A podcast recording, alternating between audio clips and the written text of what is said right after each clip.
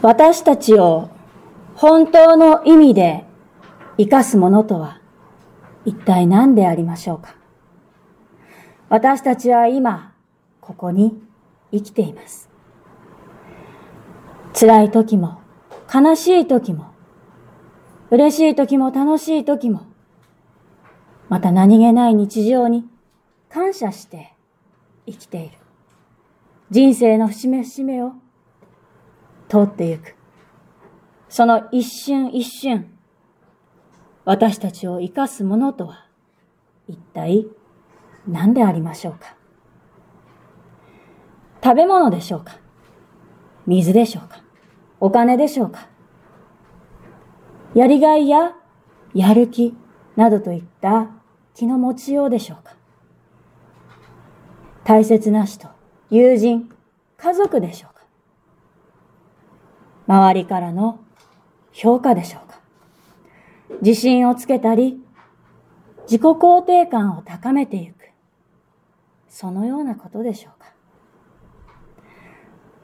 私たちは一体何によって生かされているのか今日はまずはじめにこのことについてご一緒に考えてみたいと思うのです。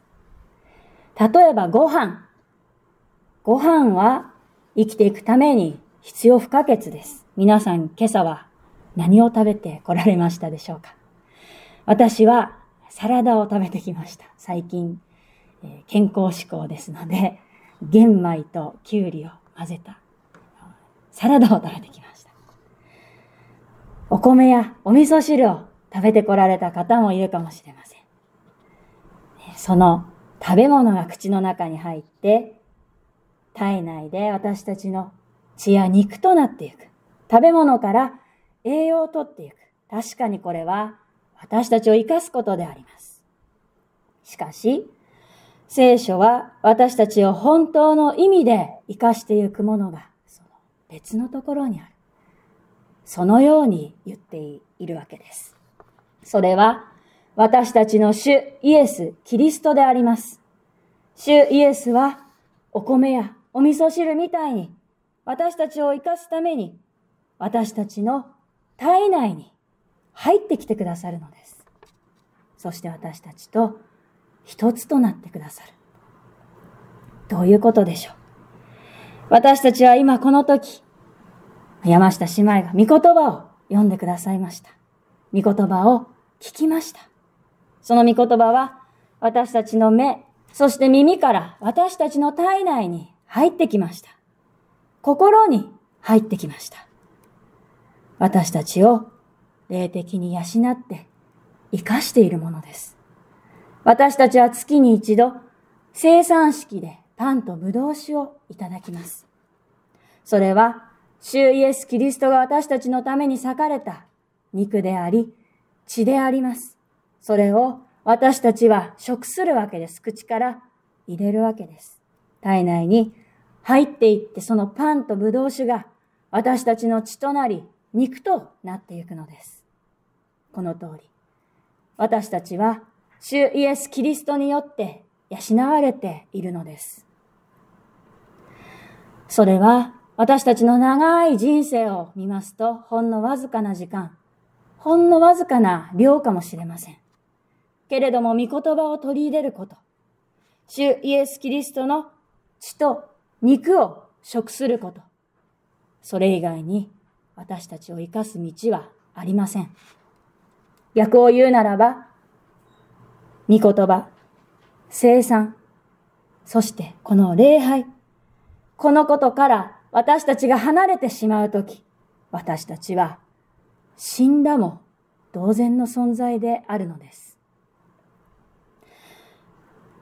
私たちはこの神様から離れてしまうことの恐ろしさをどれだけ理解しているでしょうか？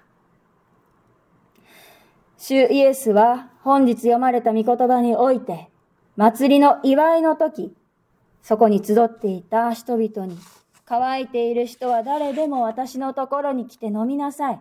私を信じる者は聖書に書いてある通り、その人のうちから生きた水が川となって流れ出るようになるとおっしゃいました。乾いている人がイエス様のところに来て求めると、水が与えられる。生きた水が与えられる。そして、その人の内から生きた水が川のようにずっとずっと流れ出てゆく。そのようにイエス様は教えておられます。その水は決して枯れることはありません。ところで、ヨハネによる福音書では、今日の箇所と似たようなイエス様の言葉が何度か出てきます。4章に伝えられているシエスとサマリアの女の話がそうです。ここでシエスはこのように言われました。私が与える水を飲む者は決して乾かない。私が与える水はその人のうちで泉となり、永遠の命に至る水が湧き出る。4章の14節の御言葉です。また、シュエスは別の箇所でこのようにもおっしゃいました。私が命のパンである。私のもとに来る者は、決して飢えることがなく、私を信じる者は決して乾くことがない。6章の35節であります。これらは今日イエス様がお語りになったお言葉と非常に似ている言葉だと言えます。どの言葉にも共通することが2つあります。1つ目は、主イエス・キリストを信じる者には、その人を本当に生かす糧が与えられるということです。もう一つは、主イエス・キリストを信じる者は、永遠に、限りなく、飢えることがない。乾くことがないということです。ここに集っています私たちは、主イエス・キリストのもとへと招かれて集まってきた一人一人であります。主イエス・キリストを信じて告白する群れであります。今朝この御言葉を通して、私たちは先ほど申し上げたその二つのことを私たちの喜びとしてもう一度確認したいと思うのです。一つは、私たちが主イエスから生きた水を飲ませていただいているということ。もう一つは、生きた水を飲んでいる私たちは、尽きることのない永遠の中に入れられているということ。皆様の中にも、皆様の中にも、主イエス・キリストが命の水を持ってやってきてくださっているのです。今日の説教は、この喜びに満たされて、ここでもしかしたら終わってしまってもいいのかもしれませんけれども、もう少しお付き合いいただいて、この御言葉に込められた深い意味をご一緒に味わい尽くして参りたいと思います。まず、主イエスがお語りになったこのヨハネの福音書、その状況を見ていきたいと思います。37節にはこのように記されています。祭りが最も盛大に祝われる終わりの日に、この祭り、お祭りですね。昨日も石山のお祭りがありました。そのような祭り。どんなお祭りであったのでしょうか？少し前の7章2節を読みますと、これがユダヤの祭り、カリイオ祭という祭りであったことがわかります。カリイオ祭とはどんなお祭りか？それは、カリイオという言葉。これは仮小屋、仮の小屋のことを意味する言葉です。古代のイスラエルにおいてその仮小屋とは天幕のことでありました。思い浮かべていただけると、テントのようなもの。そういうものを思い浮かべていただけたらいいかと思います。イスラエルの民がかつてモーセの時代にエジプトを脱出して、それから40年間、さすらいの旅を続けていました。その時彼らは、テント、天幕を携えて、旅の先々で宿営地を建てて生活をしていた。仮小屋の生活をしていたのです。そのことを覚えて、この主なる神様によるエジプトからの脱出という恵みを覚えて祝っている祭り。それがカリオ祭です。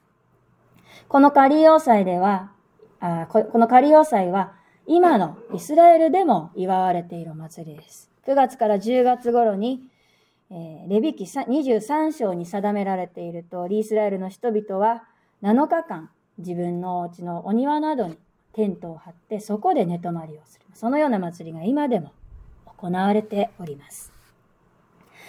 イエス様の時代、当時のユダヤには大きな祭りが3つありました。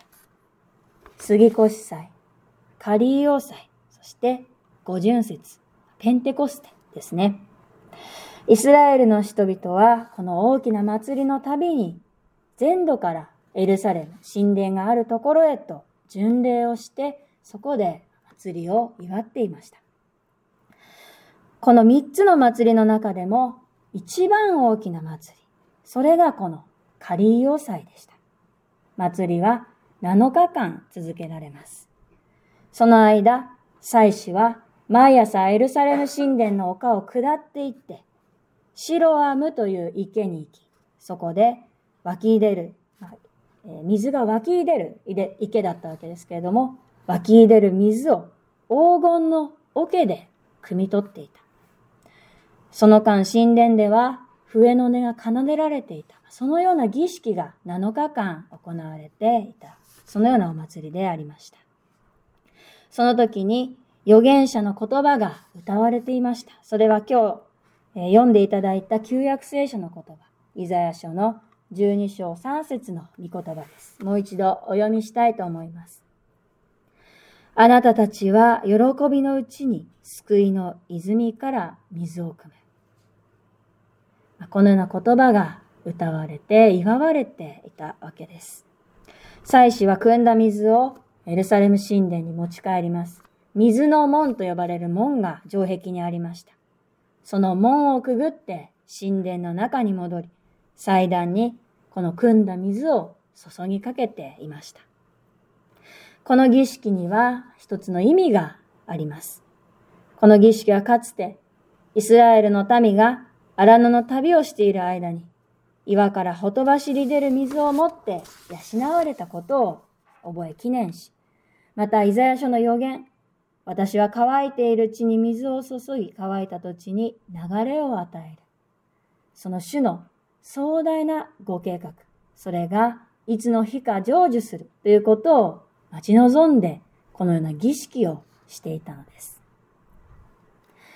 つまり、このカリーヨ祭というのは、かつて古の神様の恵みと、そしていつの日か来たる、かの日の神様の恵み、その希望を覚えて、喜びの、喜び祝う祭りでありました。祭りの7日間、エルサレムに集う人々の歓声は絶えることがなかったそうです。それは祖先が受けた恵みがいつの日か成就することを待ち望む喜びの叫び声でありました。その最中に、主イエス・キリストはおられました。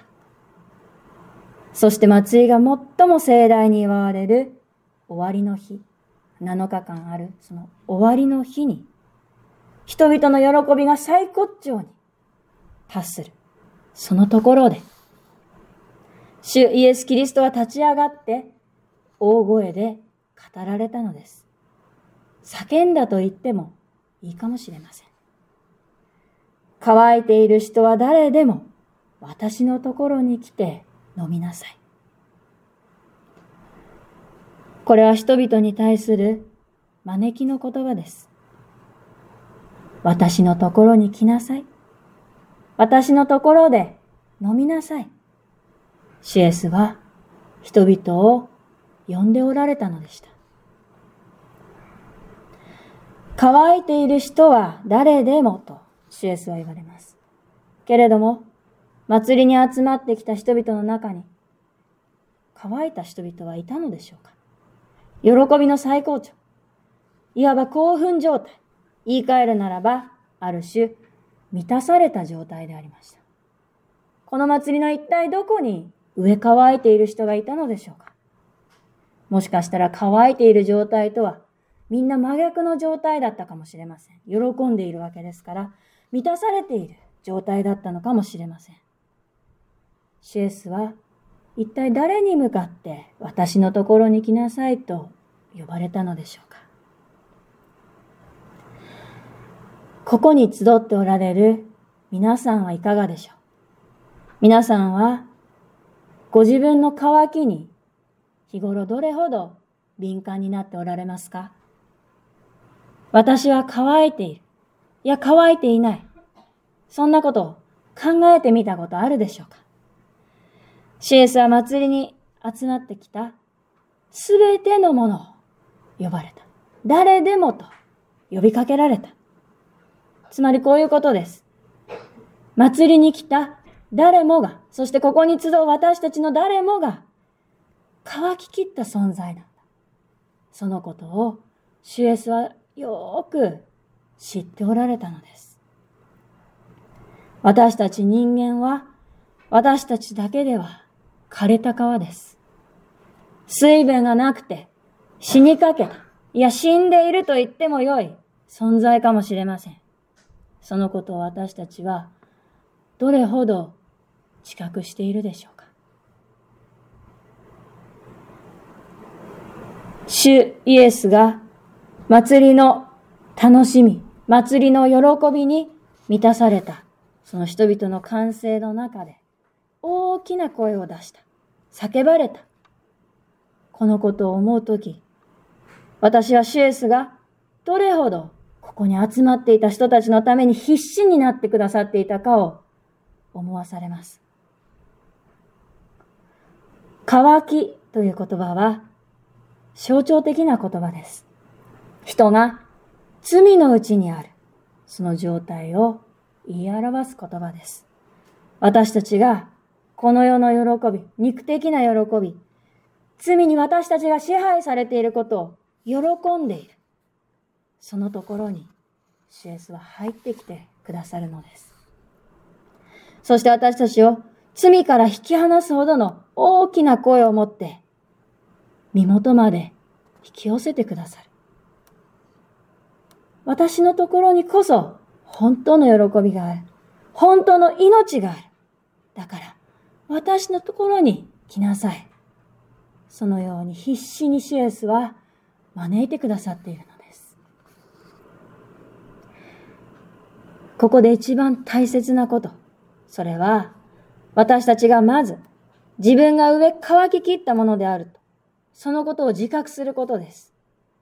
そして、主イエスが乾いているものは誰でも、誰でも来なさいと言ってくださっている。このことが大事なこと。私たちに必要なことは、ただ一つ。この主イエス・キリストの招きに応えることです。何か功績を積む。そんなことは必要ありません。祭司が水を汲むような金の桶。そんなものも必要ありません。白アムの池もいらない。主イエスは、カリー要塞に込められた人々の希望、喜び、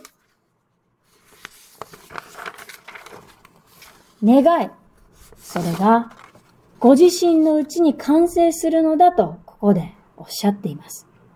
人は、主イエス・キリストをただ信じるだけで良いのです。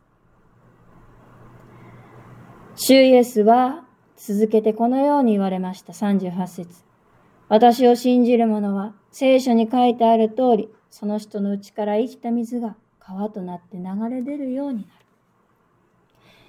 さあ、ここで問題となってくるのが、その人と言われている。それは一体誰かということです。私を信じる者はと最初にある。このことから、その人とは信じる者たち、私たちのことだと読むことができるでしょう。信じる者たちのうちから生きた水が川となって流れ出るようになる。そのようにシュエスは、シュエスはおっしゃったのでしょうか。もう一つの読み方があります。その人を、主イエスご自身と読む読み方です。ここで鍵となるのは、その人の内から生きた水が川となって流れ出るようになる。このようにおっしゃったシエスの言葉が聖書に書いてあることだと、シエスが言っておられることです。その聖書箇所とは一体どこでしょうか？当時の人が聖書というとき、それは旧約聖書のことです。そして実はこの聖書に書いてあるというのは、一箇所だけのことではありません。いろんな箇所にこのイエス様の言葉の根拠が書かれているのです。このその人というのが一体誰のことを指しているのか、それを理解するためには、たくさんの旧約聖書の箇所を読む必要がありますけれども、ここで二つだけ聖書の箇所を引用してお読みしたいと思います。エゼキエル書の47章1節彼は私を神殿の入り口に連れ戻した。すると見よ。水が神殿の敷居の下から湧き上がって、東の方へ流れていた。神殿の正面は東に向かっていた。水は祭壇の南から出て神殿の南壁の下を流れていた。その人は手に測りを、測り縄を持って東の方に出て行き、一千アンマを測り、私に水の中を渡らせると、水はくるぶしまであった。さらに一千アンマを測って私に水を渡らせると、水は腰に達した。さらに彼が一千アンマを測ると、もはや渡ることのできない川になり、水は増えて、泳がなければ渡ることのできない川になった。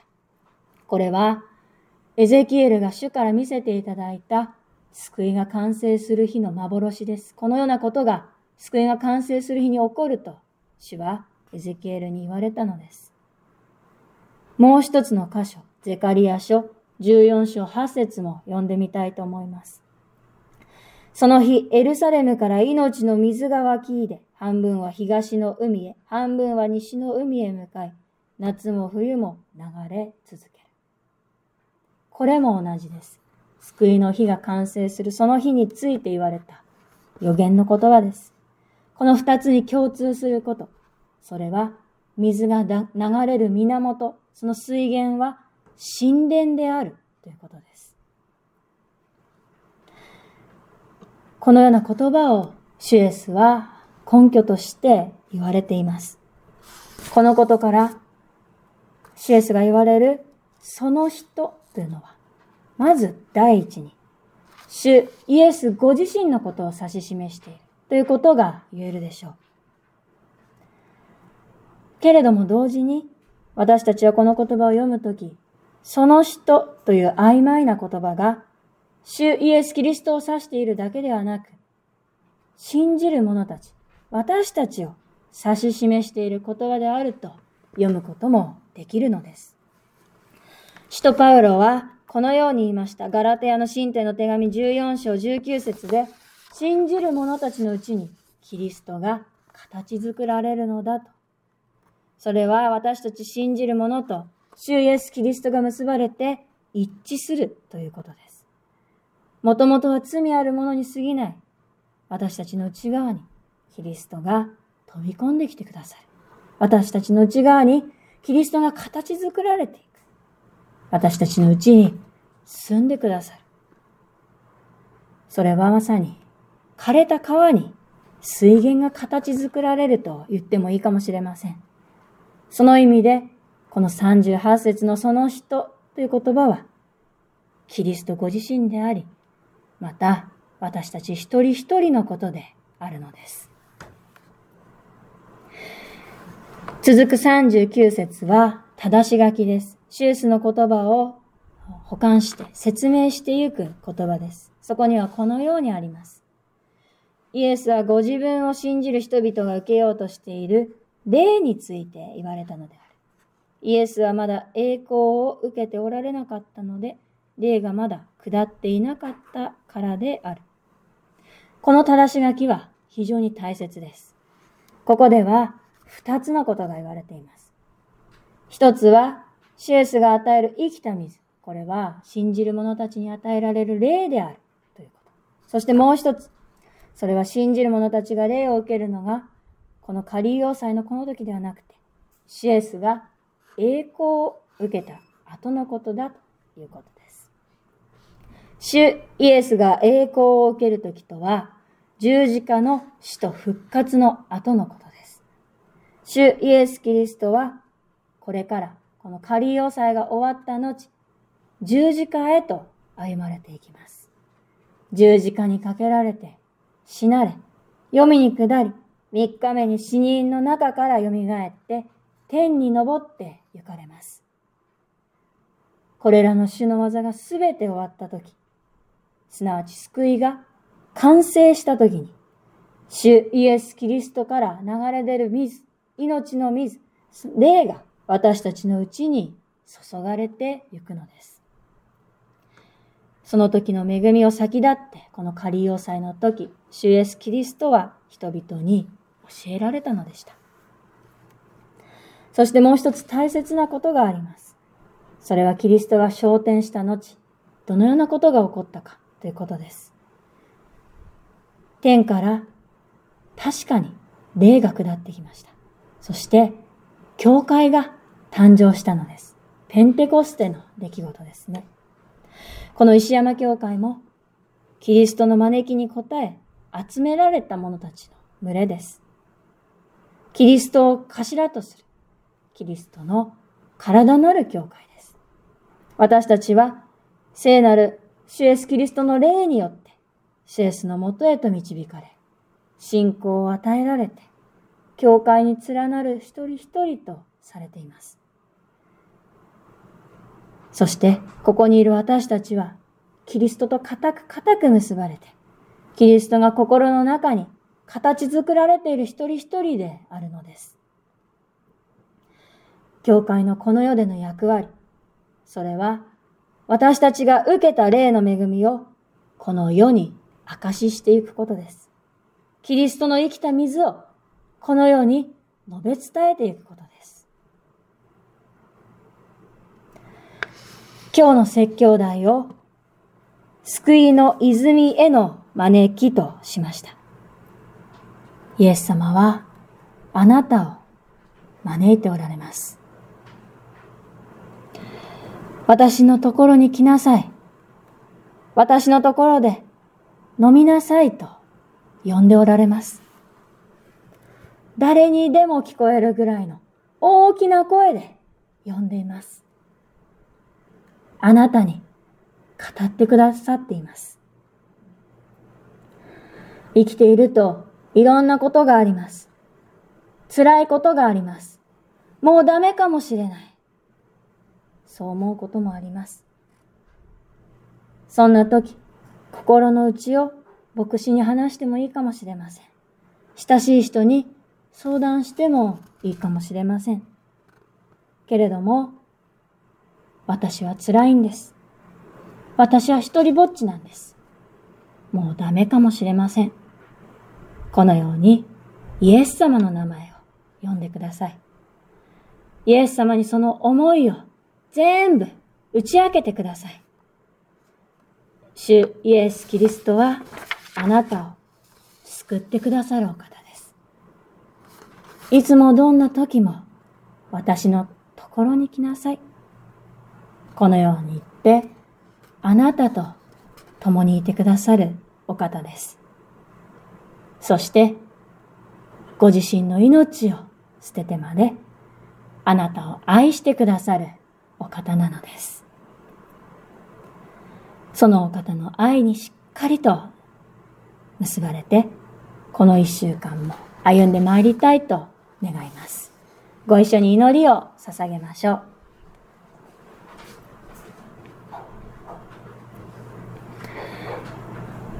御在天の父なる御神様、皆をあがめ、賛美申し上げます。私たちは今朝、主イエス・キリストが呼ぶ声を聞きました。私のところに来なさいという招きを受けました。その深い恵みに感謝を申し上げます。どうか主よ、私たちの主よ、私たちがこれから始まる一週間、ただ、主の呼び声にだけ従って、主の後を従って歩んでいくことができますように、どうかお導きください。私たちの弱い信仰をあなたの霊のお力によって強めてください。私たちはこの世をさまよう死ぬしかない存在であります。そのような私たちをあなたは選んで、招いて、何の見返りも要求することなく命の水を与えて養ってくださっています。この深い愛と憐れみに感謝を申し上げます。感謝の言葉もないぐらい感謝を申し上げます。どうか私たちのうちに住んでくださる命の源、主イエス・キリストの溢れ出る愛によって、神様と隣人に伝え、使え、あなたのご栄光を表しつつ歩んでいくことができますように、主イエス・キリストのお名前によってお祈りします。アーメン